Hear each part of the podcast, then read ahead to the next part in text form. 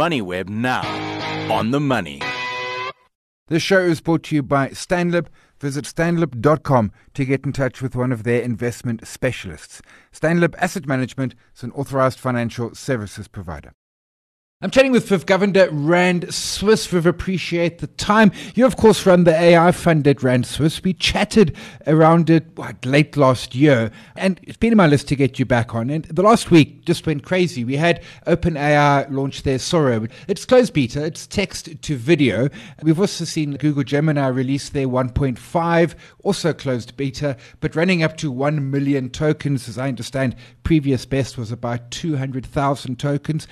Although it feels that we're so far down this AI road, in a sense, scratching the surface. Almost certainly. And I mean, we just need to like go and people need to understand what these things mean, for instance.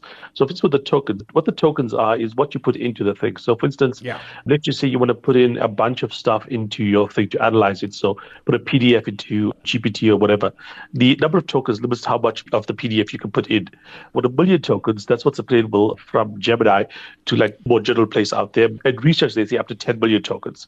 A couple of things to understand about this. Firstly, there is the linear progression in terms of compute. The more tokens you have, it's an exponential thing. Like every oh. like digital tokens are exponentially more difficult than the previous one.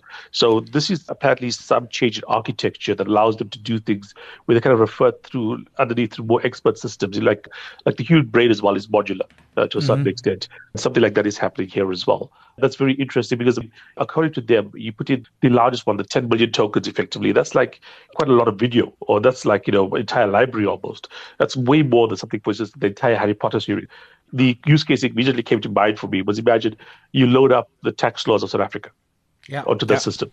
And then suddenly you have basically a genius level tax lawyer at your command. And that is something that you can do with a million tokens. I mean, I was unaware, but I've been on OpenAI. I've been making my own ChatGPT over the columns I've written over the last 10 or 15 years, and I've run into capacity issues. They're obviously not running the million tokens, they're running much less. And it comes to the point, we got NVIDIA results out, well, I think Wednesday during the US market hours. You know, to folks who think that NVIDIA's gone crazy, it has gone crazy, but there is an underpin. I mean, the Grace Hopper 200 is only just coming out. Even Microsoft, Meta with their open source, these folks are sitting on I mean, they're sitting on, I want to say gold mines, but it seems to be more than that. Yeah, I think what people often forget is that, I mean, obviously, we don't necessarily recall this because this is quite far in the past, but if you look back at stories of what IBM was forecasting when the first computers were coming out, and they were talking about like five computers globally. You know what I mean?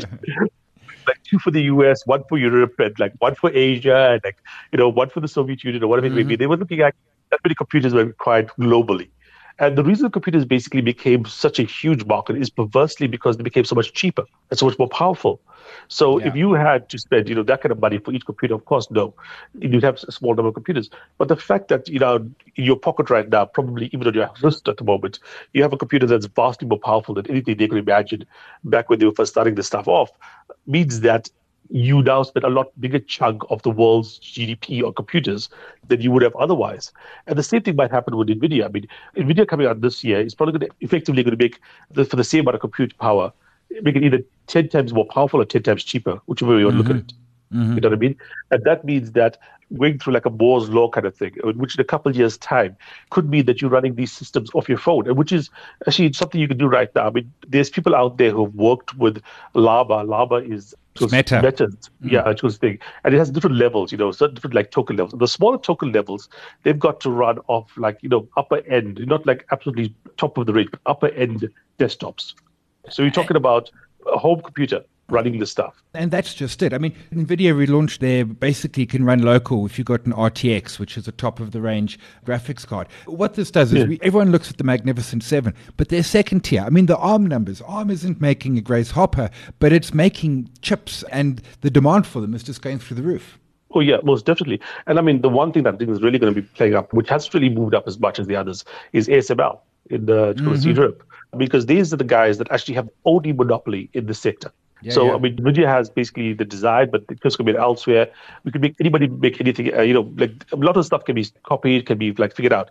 The actual making of these massive machines that cost hundreds of millions of dollars each is something that nobody else in the world can do. And it's not a case of oh, you just copy the designs and you work from there. They have when it comes to manufacturing, there's a lot more than just having the basic blueprints. You have to have like the different techniques. You know, you know all these little kind of anyone that's done anything physical knows there's always little hacks along the way and nobody mm-hmm. out in the world has this. In fact, the only competition for ASML is in China, really, and that's yeah. because the Chinese have been cut off of the global ecosystem, and so they're developing things locally. And right now, there's a lot of activity happening in China, quite frankly, around this. They're still a couple of years behind the best of the world, but I suspect, give them five to 10 years, and they will easily catch up. Because, as I think Elon Musk would mentioned, I think what China, people forget, is that there's no larger collection of smart, hardworking people in the world than there is China. The leadership can be bad, the system is bad, but nobody in the world has that many smart, hardworking people as China. Uh, that eventually will, will bear fruit. Yeah. No, 100%. I take that point. You're bearish in China, but you can't argue against 1.4 billion folks, many of them who are super smart and many of them who work super hard. Viv Govender, Rand Swiss, always appreciate the time. This show is brought to you by Stanlib. Visit stanlib.com to get in touch with one of their investment specialists. Stanlib Asset Management is an authorized financial services provider.